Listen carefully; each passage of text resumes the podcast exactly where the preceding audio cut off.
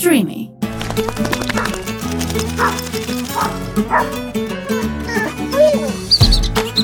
Happy Thoughts με το νεκτάριο από το Athens Happy House. Καλημέρα, καληνύχτα, καληνότσες από την πριγκίπισσα της Disney εδώ στα στούντιο της Streamy και σήμερα μετά από πολύ καιρό η δεύτερη φορά που είμαι μόνος μου. Και είμαι μόνος μου γιατί συνεχίζω να παίρνω συνέχεια το ίδιο μήνυμα στα social το οποίο λέει πώς τα καταφέρνεις και είσαι ανάδοχος, πώς θα καταφέρνεις και κάνεις όλη αυτή τη φιλοξενία σε όλα αυτά τα ζώα και το άλλο μήνυμα που παίρνω συνέχεια είναι πώς διαχειρίζεσαι την απώλεια. Οπότε Σήμερα ήρθα μόνος μου, δεν έφερα κανέναν, γιατί θέλω πολύ να, να σας μεταφέρω τη σκέψη μου. Νομίζω ότι θα βοηθήσει αρκετά όλους αυτούς, όλους εσάς που έχετε στο νου σας κάποια στιγμή πολύ σύντομα να, να φιλοξενήσετε, να γίνετε ανάδοχοι γονείς σε ένα ζωάκι, είτε αυτό είναι μια γάτα, ένα σκύλο, ένα κουνέλι. Τέλος πάντων σε ένα, σε ένα ζωάκι. Όπως ξέρουμε, πια τα έχουμε συζητήσει πολλές φορές, δεν ήταν οργανωμένη η προσπάθεια, έγινε στην πορεία οργανωμένη. Οπότε εγώ ξεκίνησα με τα πέντε δικά μου σκυλιά στο σπίτι και έχουμε γίνει πλέον 16 ή 17, κάτι τέτοιο. Έχω αρχίσει και χάνω το μέτρημα. Παρ' όλα αυτά, όλα αυτά τα σκυλιά τα αγαπώ με ακριβώς τον ίδιο τρόπο. Και ας λέω καμιά φορά ότι ας πούμε, αγαπάω τον Braxton περισσότερο από τους άλλους. Ο Γιώργος είναι χαϊδεμένος και η Λίλη είναι το βιολογικό μου παιδί. Ε, η αλήθεια είναι ότι όλους και τα δικά μου σκυλιά, αλλά και τα σκυλιά και τις γάτες, τα οποία δεν είναι δικά μου. Είμαι ανάδοχος, ανάδοχος γονέας τους, ο ανάδοχος μπαμπάς τους. Τα φιλοξενώ, κάποια τα φιλοξενώ για να για να κάνουν τον κύκλο της ζωής τους σε ένα σπίτι και όχι στο κλουβί του καταφυγίου και κάποια άλλα τα φιλοξενώ για να βρουν σπίτι γιατί η αλήθεια είναι παιδιά και έτσι μπαίνουμε δυναμικά στην κουβέντα ότι όταν ξεκινάς να φέρεις ένα ζώο από ένα καταφύγιο στο σπίτι σου το ζώο αυτό έχει ζήσει σε μια συνθήκη καταφυγιακή, σε μια συνθήκη Ιδρύματος. Όσο όμορφο και να είναι αυτό το ίδρυμα και όσο περιποιημένα και καθαρά και υπέροχα να είναι όλα, δεν πάβει ε, να του λείπει η ανθρώπινη συντροφιά, δεν πάβει να έχει μια πολύ συγκεκριμένη καθημερινότητα εγκλισμού. Οπότε αυτό που έρχεται στη δική μας ζωή ξαφνικά, ίσως δεν είναι πάντα αυτό που περιμένουμε. Πώς λοιπόν εγώ κατάφερα και τα έφερα όλα αυτά βόλτα και ξαφνικά από 5 γίναμε 16, σχεδόν 17 νομίζω σήμερα. Και λέω 17 σήμερα γιατί πάω στο καταφύγιο, είναι αυτός ο Τόνι και παίζει να τον φέρω στο σπίτι τον Τόνι, γιατί μου το έχει ζητήσει με τα μάτια του πολλές φορές. Είναι ξεκάθαρη συνθήκη από την αρχή. Όταν ξεκινάς λοιπόν να, να φιλοξενήσεις ένα ζώο στο σπίτι, γνωρίζεις ότι αυτό το ζώο δεν το φιλοξενείς για να το υιοθετήσεις, δεν το φιλοξενείς για να γίνει παιδάκι σου. Το φιλοξενείς για να το βοηθήσεις να βγάλει από πάνω του την ιδρυματοποίηση, το φιλοξενείς να μάθει πράγματα γιατί τα περισσότερα ζώα που ζουν στα καταφύγια και αυτά σας το λέω πια με εμπειρία δύο χρόνων που κάνω αυτό πλέον δεν είναι αυτά τα σκυλιά που θα σε δουν και θα τρέξουν κατευθείαν στην αγκαλιά σου. Υπάρχουν και αυτά. Είναι όμως πολύ μικρός αριθμός τους. Είναι αυτά τα σκυλιά που είναι λίγο φοβικά, που είναι λίγο νευριασμένα, που είναι λίγο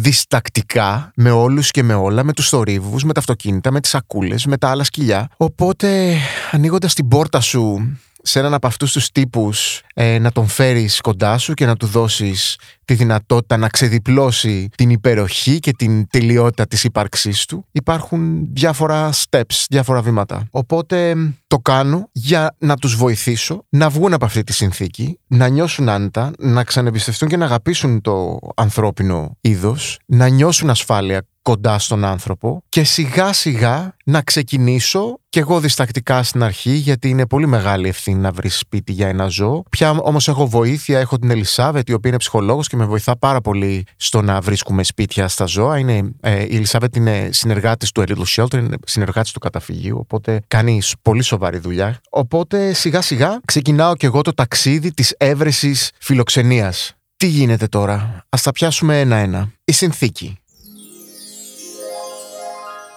Ξετρελαίνομαι να πατάω αυτό το κουμπάκι. Λοιπόν, η συνθήκη είναι εύκολη. Εγώ την έχω λύσει στο μυαλό μου. Όλοι μας μπορούμε να την λύσουμε. Αποφασίζουμε καταρχάς για ποιο λόγο το κάνουμε και έτσι υπογράφουμε αυτή τη συνθήκη με τον εαυτό μας. Εγώ έτσι λέω ότι υπογράφω μια συνθήκη με τον εαυτό μου γιατί αποφασίζω να φιλοξενήσω ένα ζώο. Το κάνουμε Α για να αδειάσουμε ένα κλουβί από το καταφύγιο. Πάρα πολύ βασικό. Όταν αδειάζει ένα κλουβί, ένα ζώο έχει την ευκαιρία να μπει πίσω σε αυτό το κλουβί και να προστατευτεί από τους εχθρούς του, από τις αρρώστιες, από τον κίνδυνο του δρόμου. Το λύσαμε αυτό. Δεύτερον, για να του δείξουμε τι σημαίνει να ζεις σε ένα ασφαλέ περιβάλλον, σε ένα ανθρώπινο σπιτικό. Ξαναλέω, αυτά τα ζώα έχουν ζήσει και έχουν μεγαλώσει τα περισσότερα στο δρόμο. Αν δεν έχουν μεγαλώσει στο δρόμο, έχουν βρεθεί στο δρόμο γιατί ζούσαν σε ένα βαρέλι, γιατί ζούσαν σε μια αυλή. Οπότε τα φέρνουμε για να τους μάθουμε πόσο όμορφα είναι να ζεις μέσα σε ένα σπίτι και σιγά σιγά να τους διδάξουμε και τους κανόνες του σπιτικού μας, έτσι. Γιατί το κάθε σπίτι έχει και τους κανόνες του. Εγώ δεν έχω πολλούς κανόνες στο σπίτι. Τα σκυλιά μπορούν να κάνουν ό,τι γουστάρουν και αυτό είναι από δική μου επιλογή.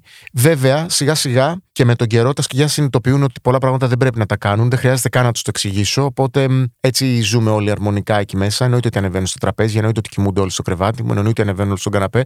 Δεν είναι όμως αυτή η συνθήκη για το κάθε σπίτι. Έτσι. Υπάρχουν σπίτια που έχουν διαφορετικούς κανόνες από τους δικούς μου. Ένας άλλος λόγος που εγώ φιλοξενώ ζώα στο σπίτι είναι γιατί θέλω να τους προσφέρω έναν. έτσι και κομπιάζω να το, να το πω, θέλω, γιατί μου στοιχίζει. Θέλω να τους προσφέρω ένα, ένα σπίτι για τις τελευταίες μέρες του. Μαζί πριν λίγο καιρό βιώσαμε έτσι μια πολύ ξαφνική, ξαφνική για σας απώλεια γιατί εμείς το ξέραμε ότι ο Winston θα φύγει. Ήταν λοιπόν ένα Westie, West Highland Terrier που είχε βρεθεί στο καταφύγιο στα τελευταία του από νεφρική ανερπάκια και αποφασίσαμε να τον φέρω στο σπίτι για να, για να μην τελειώσει μόνος του και δεν τέλειωσε μόνος του. Τέλειωσε, τέλειωσε μαζί μου, αγκαλιά μου, την ώρα που εγώ έτρεχα με το αμάξι να τον προλάβω, να τον πάω πίσω στο γιατρό. Την κάναμε αυτή την απόσταση κάθε μέρα, αλλά έφυγε έτσι πάνω μου. Και προτιμώ να, να κουβαλάω αυτό το πολύ βαρύ φορτίο ενός ζώου να φεύγει μέσα από τη δική μας ζωή, γιατί όταν ένα ζώο φεύγει, μου παίρνει και ένα κομμάτι από την καρδιά μου μαζί του. Προτιμώ όμως να γίνεται αυτό παρά να φεύγει μόνο του, να φεύγει σαστισμένο και να κάνει αυτή την δύσκολη διαδικασία της αποκόλλησης που λέω εγώ. Ελπίζω να μην βιώσετε τον θάνατο ενός ζώου, αλλά τα ζώα λίγο πριν φύγουν αποκολούνται από την πραγματικότητα. Και οι άνθρωποι το ίδιο. Εγώ το έζησα και με τον μπαμπά μου αυτό. Είδα τον μπαμπά μου μέρα με τη μέρα να, να φεύγει και να φεύγει από αυτήν εδώ την, την πραγματικότητα. Το ίδιο λοιπόν και με τον Winston και με τον Άκη και με τον Πούκα. Τον Πούκα βέβαια τον έβαλα για ύπνο για να τον, να τον ηρεμήσουμε. Οπότε αυτός είναι ο τρίτος λόγος. Τέταρτος ε, λόγος δεν υπάρχει. Εγώ αυτοί είναι οι τρεις βασικοί κανόνες μου για το τι κάνω foster. Και πια επειδή έχω κάνει αρκετό foster μέσα στα δύο αυτά χρόνια που τρέχει το Happy House, έχω κάνει αρκετή φιλοξενία, έχουν έρθει αρκετά σκυλιά και έχουν ζήσει μαζί μου. Έχει γίνει πάρα πάρα πάρα πολύ εύκολο. Ακολουθώ πάντα την ίδια διαδικασία ένταξης, την ίδια διαδικασία προσαρμογής. Οπότε τα ζώα γρήγορα, πολύ γρηγορότερα, μπορούν και εντάσσονται μέσα στην κοινωνική μας ομάδα, κάνουν γρήγορα φίλους και βρίσκουν και αυτή τη θέση τους μέσα στη μικρή η κοινωνία μας. Τρόποι προσαρμογής. Θα σας τρελάνω με αυτό το κουμπί. Δεν υπάρχει αυτό το κουμπί μαλάκες. Είναι δηλαδή ό,τι καλύτερο. Το πατάω μόνιμα. Θα τι τη τρελή. Τι γίνεται τώρα; Οι τρόποι προσαρμογής. Εννοείται ότι αυτοί είναι οι τρόποι που ακολουθώ εγώ. Δεν αφορούν το γενικό. Ο καθένας μπορεί να έχει τους δικούς του τρόπους προσαρμογής. Εγώ, όταν αποφασίζω να φέρω ένα σκυλί στο σπίτι, πια δεν αποφασίζω να φέρω ένα εύκολο σκυλί, γιατί έχω την εμπειρία. Τον πρώτο καιρό όμως έφερνα πάντα ευκολότερα σκυλιά για να ενταχθούν ευκολότερα στην ομάδα. Όχι πια, το ξαναλέω. Πια φέρνω μόνο δύσκολα σκυλιά. Γιατί μου είναι πιο εύκολο. Τι έκανα λοιπόν, ε, μιλούσα με το καταφύγιο, ε, μιλούσα με την κλινική που μπορεί να βρεις κανένα ζωάκι που ήταν αδέσποτο, ήθελε βοήθεια, έπρεπε να, να έρθει κάπου. Έφτιαχνα το χώρο του στο σπίτι.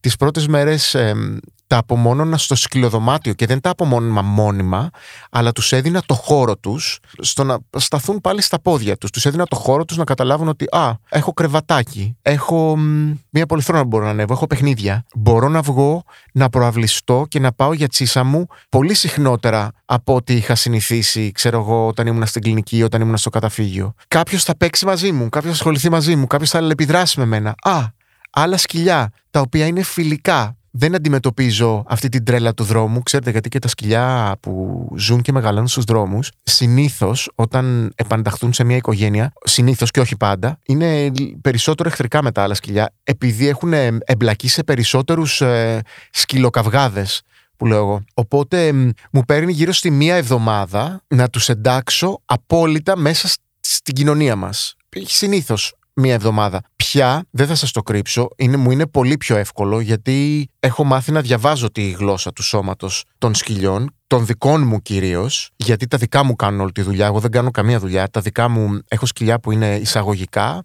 Έχω, ας πούμε, την Ήβη που θα βοηθήσει ένα σκυλί να εισαχθεί μέσα στην κοινότητά μας. Έχω σκυλιά που είναι θεραπευτικά το Γιώργο, τον Μπράξτιν, τη Λίλη, οι οποίοι θα αγκαλιάσουν αυτό το σκυλί και θα το βοηθήσουν να ξεκλειδώσει. Και έχω και σκυλιά που είναι δάσκαλοι, δηλαδή που θα του δείξουν ακριβώς τι μπορούμε να κάνουμε, ποια είναι τα όρια του μέσα στο κτήμα, αν μπορούμε να πειράξουμε τα υπόλοιπα ζωάκια που είναι ο Άρης, η Ήρα, είναι η Σάμερ, είναι πια η Μορέλα η οποία έχει βασικά αυτό το ρόλο στο κτήμα. Οπότε πια μου είναι πολύ πιο γρήγορο να γίνει η προσαρμογή. Μαζί με την προσαρμογή έρχονται και άλλες μικρότερες ε, υποκατηγορίες βοήθειας που πρέπει να παρέχουμε σε ένα σκύλο. Πρέπει να του δείξουμε ότι πρέπει να κάνει μπάνιο. Πολλά σκυλιά δεν έχουν κάνει μπάνιο ποτέ, οπότε είναι κάτι που πρέπει να το κάνουμε πολύ σιγά να μην δημιουργήσουμε μια κακή εμπειρία σε αυτό το ζώο που έρχεται στο σπίτι μας. Πρέπει να το κάνουμε σαν παιχνίδι. Λίγες είναι οι φορές θα είμαστε και ειλικρινεί, είναι λίγες οι φορές που τα ζωάκια το αντιλαμβάνονται σαν παιχνίδι από την πρώτη φορά. Συνήθως ε, δυσκολεύονται. Και μετά αρχίζουμε να, να μαθαίνουμε το λουρί, αρχίζουμε να μαθαίνουμε τα παιχνίδια, να παίζουμε και όχι να καταστρέφουμε. Είναι πολύ σημαντικό. Και το μεγαλύτερο κομμάτι της προσαρμογής είναι να μάθουν αυτά εμάς, να μάθουν αυτά τα σκυλιά εμένα. Μου πήρε πάρα πολλούς μήνες να πλησιάσω τη μορέλα. Το ζήσαμε και μαζί στα social. Δεν το πίστευα ότι ένα σκυλί δεν θέλει καθόλου να έρθει κοντά μου. Και η Μορέλα ήρθε στο, στο Happy House και τελικά έμεινε στο Happy House γιατί δεν ήταν υιοθετήσιμη για αυτό το λόγο. Ήταν ένα σκυλί τόσο πολύ φοβικό. Δεν είναι ένα σκυλί εχθρικό, δεν είναι ένα σκυλί επικίνδυνο. Είναι ένα σκυλί υπερβολικά φοβικό που μέσα από το φόβο της καμιά φορά μπορεί να βγάλει έτσι λίγο επιθετικότητα. Δουλεύουμε όμως πολύ σκληρά μαζί με τον Μάντο Σπαθάρ, τον εκπαιδευτή γι' αυτό. Αλλά όταν την πρωτογνώρισα, όταν πρώτα ήρθε στο σπίτι, σάστησα και εγώ σας το λέω πια πολύ ξεκάθαρα. Δυσκολεύτηκα. Ήταν και λίγο πριν έρθει και η Σάμερ, η οποία αντιμετώπιζε και το ίδιο πρόβλημα και ακόμα το αντιμετωπίζει. Απλά η Σάμερ έχει βολευτεί σε μια συνθήκη δική της και είναι ευτυχισμένη. Δηλαδή δουλεύει. Η Σάμερ κάθε μέρα, 9 η ώρα το πρωί, πιάνει δουλειά, πάει και φυλάει τον Τζέφερσον και τη Δήμητρα τα κατσίκια και σχολάει στις 5, την ώρα που τους μαζεύω δηλαδή για να τους βάλω πίσω στο στάβλο, και μετά ξαναγίνεται σκυλή. Το έχει επιλέξει μόνη της, προφανώς είναι κάτι που έκανε πριν στη ζωή της και την ευχαριστεί ιδιαίτερα. Το κάνει καθημερινά. Έχει πάρα πολύ πλάκα, γελάω. Της βάζω το 9 to 5 από Dolly Parton και γίνεται της τρελής. Χορεύω. Και έτσι γίνεται και η προσαρμογή. Και μετά, μετά λοιπόν την προσαρμογή, ερχόμαστε στο κομμάτι της έβρεσης φιλοξενίας. Η έβρεση ε, φιλοξενίας είπα, η έβρεση οικογένειας. Τα έχω και εγώ μπερδεμένα. Αλτσχάιμερ, χάλια, χαθήκαμε εδώ πέρα. Το γυρατιό έχει φάει και τον εγκέφαλο, παιδιά. Η έβρεση οικογένειας. Το πιο σοβαρό, το πιο σπουδαίο και ίσως το πιο δύσκολο κομμάτι από όλες τις απόψεις όταν πια το σκυλί που φιλοξενώ, το σκυλί που κάνω την αναδοχή, έχει έρθει η ώρα να φύγει, έχει έρθει η ώρα να πάει στο παντοτινό του σπίτι, να, να ζήσει και αυτό τη ζωή του. Τον πρώτο καιρό δυσκολευόμουν ίσως περισσότερο γιατί συναισθηματικά είχα μεγαλύτερη εμπλοκή με αυτό το ζήτημα. Όσο το έλυνα λοιπόν με τον καιρό και όσο το, το ξεκαθάριζα αυτό μέσα μου, ήρθε και έγινε πιο εύκολο. Οπότε δεν θέλω να σας αγχώνει. Όταν αποφασίσετε να γίνετε ανάδοχοι για ένα ζώο, καταλαβαίνω ότι θα δημιουργηθούν και τύψεις, θα δημιουργηθούν ανασφάλειες, θα δημιουργηθούν και ενοχές την ημέρα που θα παραδώσετε αυτό το σκυλί στην καινούργια του οικογένεια. Εγώ εμένα ακόμα με πνίγουν κάπως οι ενοχές. Αλλά τι γίνεται; Όταν έχεις κάνει πολύ σωστή προεργασία όταν έχεις καθίσει και έχεις ξεκοκαλίσει, συγχωρέστε με για αυτή τη φρικτή λεξούλα, έχεις ξεκοκαλίσει λοιπόν την υπόθεση και έχετε μπει εις βάθος σε, και σε συζητήσεις με τους καινούριους γονείς και έχετε αναλύσει πολλά πράγματα, τους έχετε στείλει ερωτηματολόγια, έχετε μιλήσει στα τηλέφωνα και υπάρχει καταλληλότητα, γίνεται πάντα πολύ εύκολο γιατί φεύγοντας το ζώο από το σπίτι σας νιώθετε ασφάλεια και εγώ νιώθω ασφάλεια. Πια, επειδή με βοηθάει πολύ και η Ελισάβετ, όπως σας είπα, νιώθω φοβερή ασφάλεια για το που πηγαίνουν αυτά τα σκυλιά. Τελευταία περίπτωση ήταν ε, ο Γιώζη και η Ζέρα που φύγανε από το Happy House. Αυτά τα δύο κουταβάκια που βρέθηκαν πολύ άρρωστα. Στη συνέχεια αρρώστησαν χειρότερα με τύφο. Πέρασα πάρα πάρα πολύ δύσκολα στο να τα βοηθήσω να επανακάμψουν και ήμουν φοβερά διστακτικός στο να τα αφήσω να βρουν ε, τις παντοτινές τους οικογένειες. Δεν ήθελα καθόλου, σας το λέω πολύ ξεκάθαρα, δυσκολεύτηκα. Άφησα την Ελισάβετ να κάνει όλη τη δουλειά και ακόμα τους έχω στο μυαλό μου, αλλά δεν γίνεται να μένουν όλα αυτά τα σκυλιά στο σπίτι. Το σπίτι είναι μια ευχάριστη εμπειρία για την πορεία τους στα παντοτινά τους σπίτια. Και θα εστιάσω σε αυτά τα δύο ζώα να σας το εξηγήσω πώς ακριβώς το χειρίστηκα. Ήρθαν λοιπόν τα μικρά, ξεκινήσαμε, κάναμε τις θεραπείες, κάναμε την προσαρμογή, σιγά σιγά εντάχθηκαν στην ομάδα μας, σιγά σιγά ξεκινήσαμε να ζούμε όλοι μαζί, μάθαμε και το σπίτι, μάθαμε και την τουαλέτα και όπως πηγαίναν όλα πολύ καλά και ήμουν έτοιμος να τους βγάλω υιοθεσία, παθαίνουν πάρβο, παθαίνουν τύφο. Δεν είμαι σίγουρος πώς ακριβώς το έπαθαν. Πολύ πιθανόν μπορεί να το έφερα εγώ με τα παπούτσια μου, με τα χέρια μου, ε, να μην απολύμανα πολύ καλά τα παπούτσια μου ή τα χέρια μου όταν ξαναμπήκα σπίτι.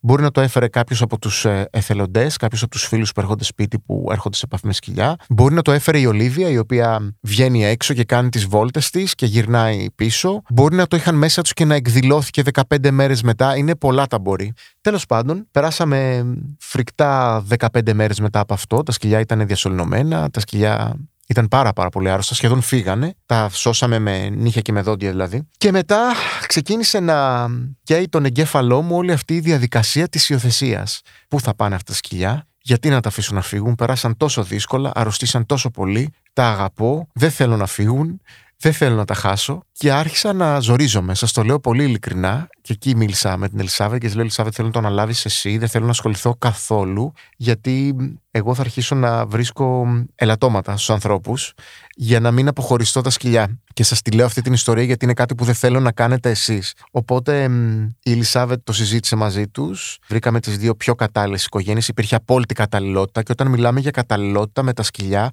που φιλοξενείτε δεν είναι μόνο να υπάρχει κήπος και να δουλεύουν 7 ώρα ή 6 ώρα και να υπάρχουν δύο άτομα στο σπίτι on rotation και όλα αυτά. Δεν είναι μόνο αυτό η καταλληλότητα. Αυτά είναι βασικά στοιχεία που εγώ δεν πιστεύω στους κήπους ιδιαίτερα. Δηλαδή, κάποιος μπορεί να ζει σε ένα διαμέρισμα στην ε, Μιχαλακοπούλου, στον Πέμπτο, χωρίς μεγάλα μπαλκόνια, αλλά να έχει ένα πολύ χαρούμενο σκυλί γιατί το κατεβάζει πάρα πάρα πολύ συχνά για την άσκησή του και για την ανάγκη του. Οπότε ο κήπος για μένα δεν είναι κάτι πολύ βασικό.